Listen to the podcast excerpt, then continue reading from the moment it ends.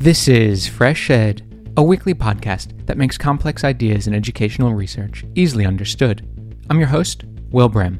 Welcome to our first episode of 2022. Over the past few weeks, we've been a bit quiet, but we've been hard at work producing the next round of Flux episodes. They're going to be awesome, developing a new podcast, more details on that later, and figuring out how to engage you, our listeners, in more ways. We are thrilled to be back, and we are looking forward to our sixth year. One of our goals this year is to highlight the work of PhD students more regularly. So, to kick things off, Michael Sciffer and his PhD supervisor, Laura Perry, join me to talk about school segregation and compositional effects across countries. For me as an individual, I had no interest in university until I got into my last year of high school. Um, and that didn't matter because I was in a comprehensive school system and I had, it gave me that flexibility to be able to make a choice at that stage. And I think that's, for many young people, that's what they need. So that's one way of um, addressing this as a problem. And I think another is to look at ways of promoting and encouraging public education in national school systems and moving away from some of the market-based reforms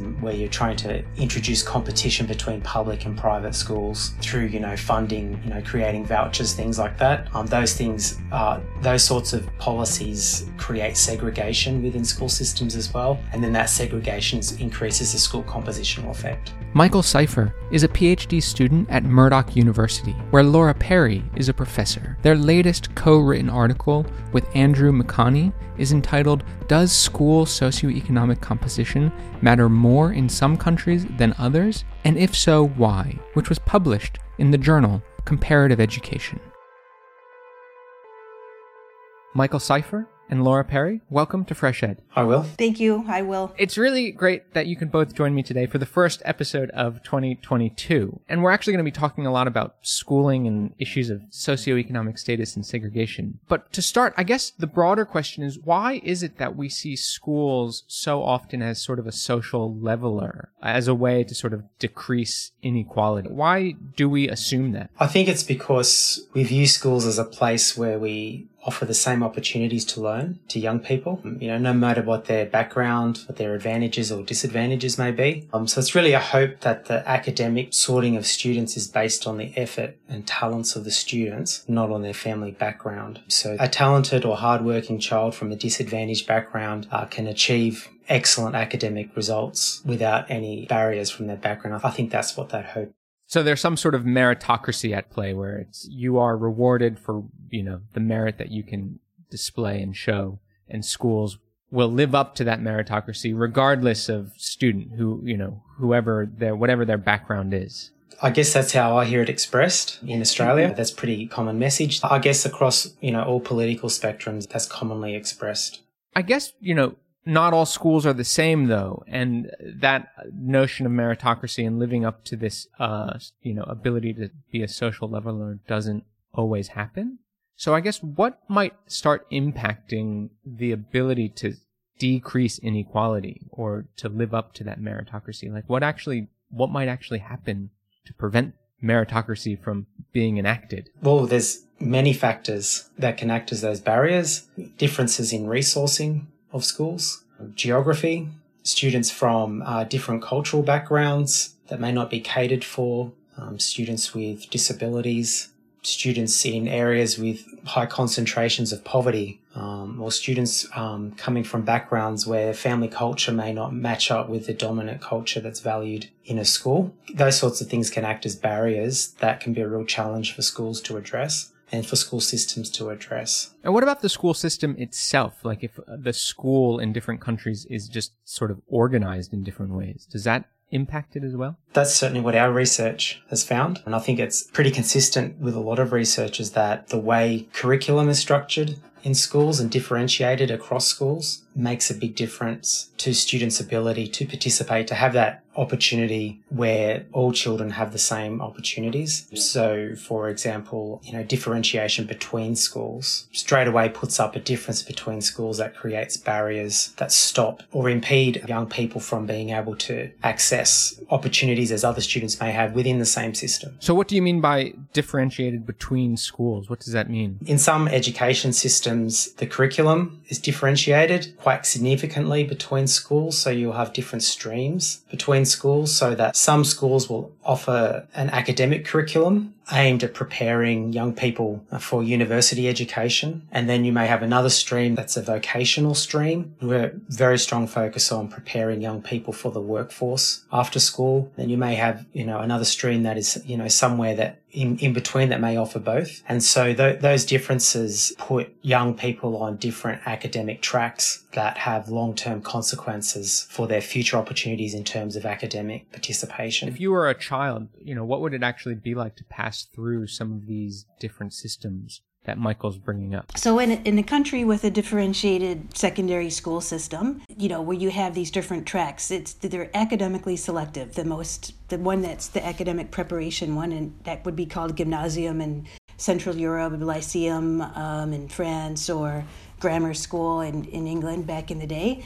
Um, those schools are the academic preparation ones are academically selective. And what that selection is based on you know depends on the country. Germany for example when kids are moving into that track at a very young age it's one of the youngest in europe after about i think year five. So this would be at lower secondary or upper primary, depending on how you define it. Those kind of trajectory into the academic stream, which is more highly valued generally in society, is based highly on teacher reports and teacher recommendations. And right away, this sets up um, issues for students from certain backgrounds that maybe don't necessarily fit that kind of expectation of, of what a student is and and this just gets back to this whole idea about meritocracy is that whenever we have a stratified system where some schools lead to better opportunities than others, um, or some types of schools lead to better opportunities than others, or some types of schools are more highly valued than others. Whenever there's that kind of stratification where some are better than others, you're setting up a system where people are going to be competing for what's more highly valued. And people that have more resources and families that have that more resources are always going to be advantaged by that because they have more resources to bring to the competition. If you think about a sporting analogy, you have a kid that's been taking tennis lessons for 10 years versus one that might have a lot of a natural talent but's only had lessons for a year. The kid that's had those resources, that more training, is going to be more successful on the admission test that's based on tennis skills. So this is what is really the kind of the heart of the problem. It's not a pure meritocracy, and when the stakes are high, it can be really complicated. So in these differentiated schools where there's these different streams that children get tracked onto. You're, you're saying that in some systems, a child has to be evaluated by a teacher or teachers that then determines the path that that child ends up taking in future years. Does it also happen by examinations in some systems? Which systems? Well, I could speak about the Czech Republic, for example, which is where my children have gone to school for part of their secondary school. At about 25% of students go to gymnasium, which is that academic type of school. And admission to gymnasium is definitely quite rigorous and competitive. So, you know, there would be many kids that will not be successful. And this raises another little interesting, it's a bit of a segue, but I think it's an interesting dynamic, is that gymnasiums in, in the Czech Republic, for example, this would be true in most many places in Europe, their public system is quite strong. And the most prestigious gymnasium are public and they're free. But there's a growing market that's emerged of private gymnasium that charge fees and they're basically there for kids from families that have resources to pay for the school fees but whose kids were not successful getting into the public gymnasium. It's a weird kind of little development that actually in a way ties in with with the study that Michael and I have, have, published about you know that private school public school plus the the tracking. That is quite fascinating. And thinking beyond systems that are differentiated by these different tracks such as things called like comprehensive education where every,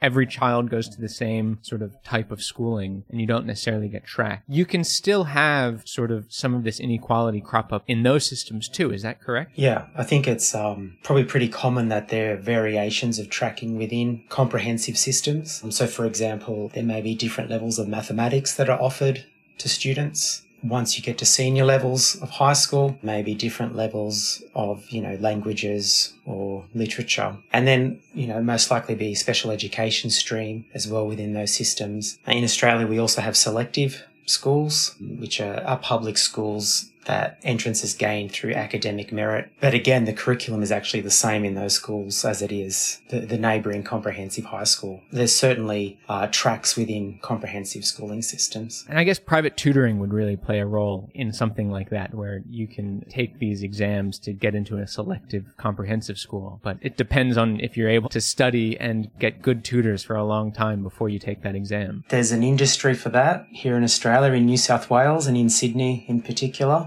Uh, there's quite an industry for tutors, and uh, young people are often being tutored from a very young age in primary school to be prepared for the tests. Where in New South Wales, they are in grade end of grade five, I think. Um, mm. So there's a lot of, a lot of competition the vast majority of kids don't get through the test. And I, I guess sounding similar to uh, what Laura was saying um, in the Czech Republic, um, then the next alternative is to attend a, a high fee private school. That's often what happens if you can afford that. Why? I wonder why parents think that's a sort of second best option. I guess there's a lot of reporting in the media of school results, end of school results, in particular tertiary entrance uh, ranking is reported quite a bit, and schools certainly promote that in their marketing as well. So there is one particular selective school here in New South Wales that dominates the top student results every year and has done for since it's opened. And then the next few schools are usually some elite private schools, and then it's a mixture from there of public and private. I just got one little thing to add on to that is that Michael, you would probably know this a bit more than I do, but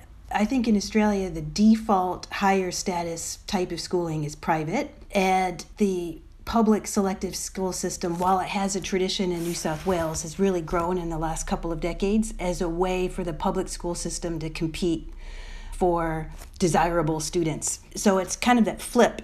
It's like the default good, highly valued is private, but yet you have these selective schools as a way to kind of compete for those students. And, and so for many families, they're looking at, you know, we can save maybe $300,000 if our child gets into the selective public school versus the the high fee private school. And so what about other countries? Like what do we know about socioeconomic status and sort of segregation by different tracks? Like, what else do we know about it in different countries? The research which has looked into that shows that there's quite a strong relationship between tracking and socioeconomic status. Simply be, I think there's a, a couple of factors behind that. One is, you know, the relationship between academic achievement and socioeconomic background. Um, so students who do well on the test tend to be from higher socioeconomic status families. And so those are the students who, who get into the academic streams in differentiated systems. Uh, at, at, the same time, families from different social backgrounds may have different expectations and values around, you know, their expectations for their children's uh, futures and their, occupations. And so then that also differentiates uh, the sort of families which may apply for an academic test to get into an academic stream versus families who may intentionally um, pursue a vocational stream for their children. There is a quite a strong relationship. It's been, it's been shown consistently um, with PISA assessments that systems that track students into different types of schools, there's quite a strong relationship between the type of school and the and the social background of a of a child. And so in your particular study,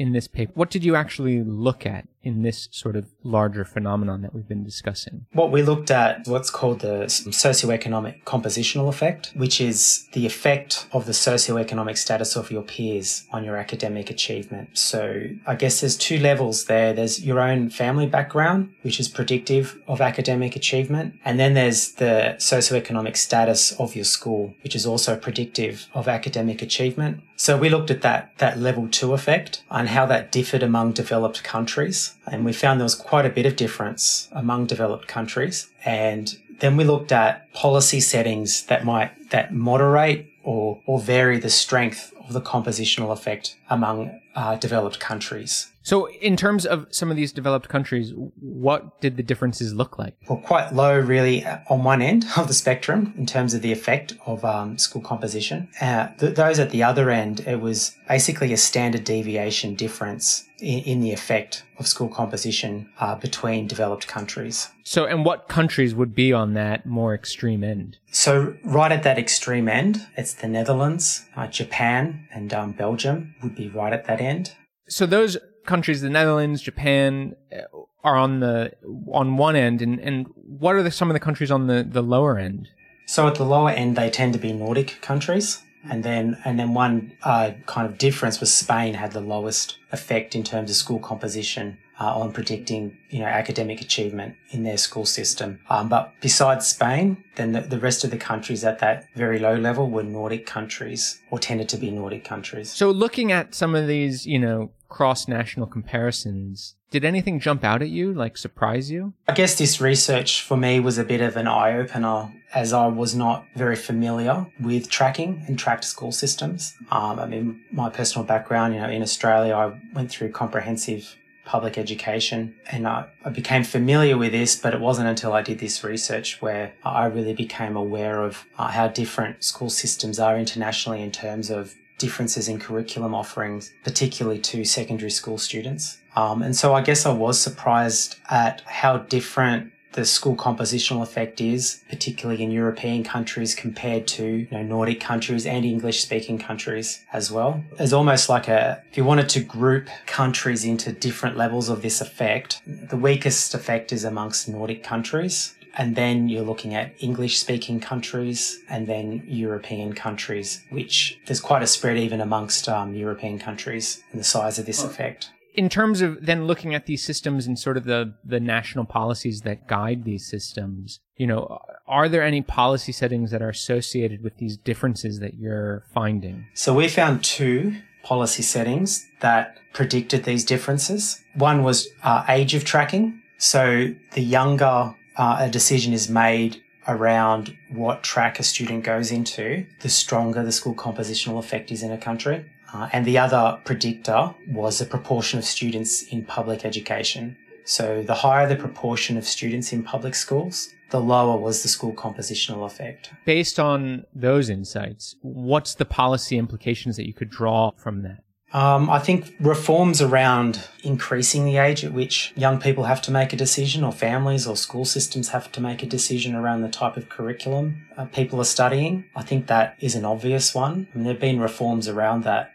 in European countries. And there is some research showing that that has um, improved opportunities for people from disadvantaged backgrounds. There's, there's actually some economic research around that looking at post school outcomes and income outcomes for people in our systems where there's some history and a change um, around that. So certainly delaying the age at which young people are attracted into vocational versus a- academic uh, streams, particularly making that choice beyond compulsory school age, I think is fairly important. I don't know about you, but I mean, for me as an individual, I had no interest in university until I got into my last year of high school. Um, and that didn't matter because I was in a comprehensive school system and I had, it gave me that flexibility to be able to make a choice at that stage. And I think that's, for many young people, that's what they need. So that's one way of um, addressing this as a problem. And I think another is to look at ways of promoting and encouraging public education in national school systems and moving away from some of the market based reforms where you're trying to introduce competition between public and private schools through, you know, funding, you know, creating vouchers, things like that. Um, those things, uh, those sorts of policies create segregation within school systems as well. And then that segregation increases the school compositional effect. Do you think some of these compositional effects go beyond socioeconomic status, like also in terms of uh, you know race or ethnicity or you know other some of the other factors that you brought up that can be found within education systems? Our paper focused purely on socioeconomic status, um, but there's certainly research that does look at race. And obviously, there's a lot of research in the United States that's looked at racial segregation within a public education system. I think migration status is probably a factor as well, but that one would vary between countries as well. So some school systems, so for example, here in Australia, students from migrant backgrounds actually score higher in academic achievement than students who are born here in Australia. Uh, whereas in other countries, it's it's the opposite. So I would imagine in countries where you know migrant students are scoring lower in systems where they are being segregated, you would see that effect on school composition. And do we know anything about sort of non-developed countries, you know, low and middle income countries?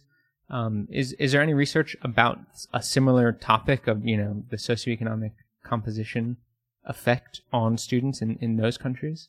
There's been some research, but certainly none that compares systems to look for policies that moderate that effect amongst low income countries. So, uh, yeah, unfortunately, no, there's not a lot of research in that area, but there certainly is research that shows that school compositional effects are impacting school systems in developing countries, um, in low income countries, but not enough. I think the private international school market is sort of exploding in Asia and in particular China right now. And I just wonder if there's, you know, just future research. There'd be so much to explore in this sort of regard across a wider range of countries in a way. Uh, yeah, most definitely. And I guess in, in my mind, in a, in a system where there are fees that are charged for entry into schools, that creates a barrier based on family income, even if the fees are low. And that to me, in my mind, I would imagine that that would predict some level of school segregation. It certainly does in developed countries.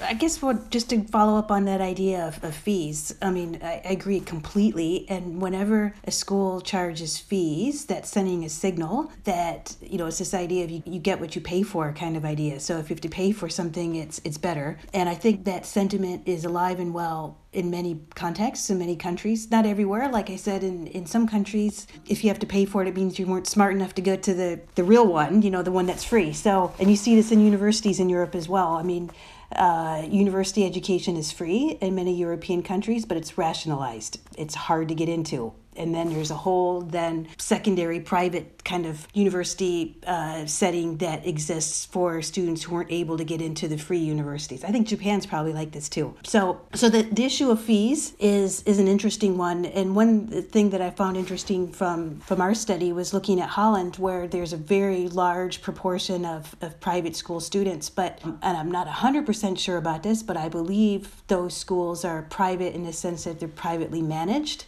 but they don't charge fees. They receive the same kind of per capita uh, student funding as, as public schools would.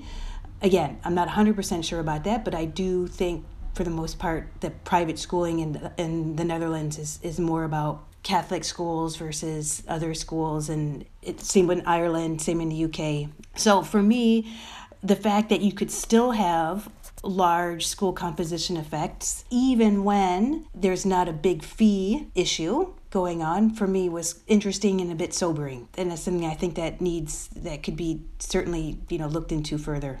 It brings us back to the beginning about this issue of meritocracy because it really does some of these findings really begin to challenge the discourse that we might have around schools as being social levelers. And when in fact, what you're finding is that no, it's not necessarily the case and socioeconomic status is so hugely important to the compositional effect of, of schools. Yeah, I would hope we would still want to see schools as an opportunity for social levelling but we also have to be aware of the current realities and the limitations that we have in those systems. And if, I mean, if we truly want schools to be a place where equal opportunities are offered, then we have to address have to address those barriers. And, and currently, in many developed countries, um, schooling systems are actually entrenching inequality and, and, and contributing to intergenerational social inequality. If we want to have that social opportunity to be equal, then we have to address those barriers. Well, Michael Sciffer, and Laura Perry, thank you so much for joining Fresh Ed. Thanks, Will. Thank you.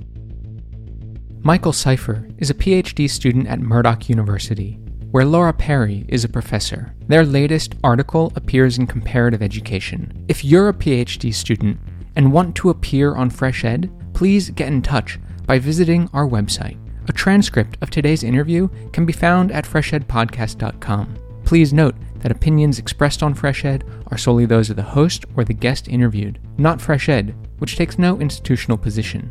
If you've liked what you've heard today, please rate us wherever you listen to podcasts. Reviews really do help. Freshed's team includes Sherry Yang, Fatih Akhtas, Obafemi Ongunle, Dion Jiang, Annabella Afroboteng, Anya Lin, Phyllis Che Mensa, and Jose Neto. Original music for Freshed was created by Digital Primate. Freshed is an independently run podcast without advertisements and is made possible by the support of the Open Society Foundations, NORAG, the ShockDev Family Fund, and listeners like you. Please consider donating to Freshed by visiting freshedpodcast.com slash donate. Thanks for listening. I'm Will Brehm, and I'll be back next week.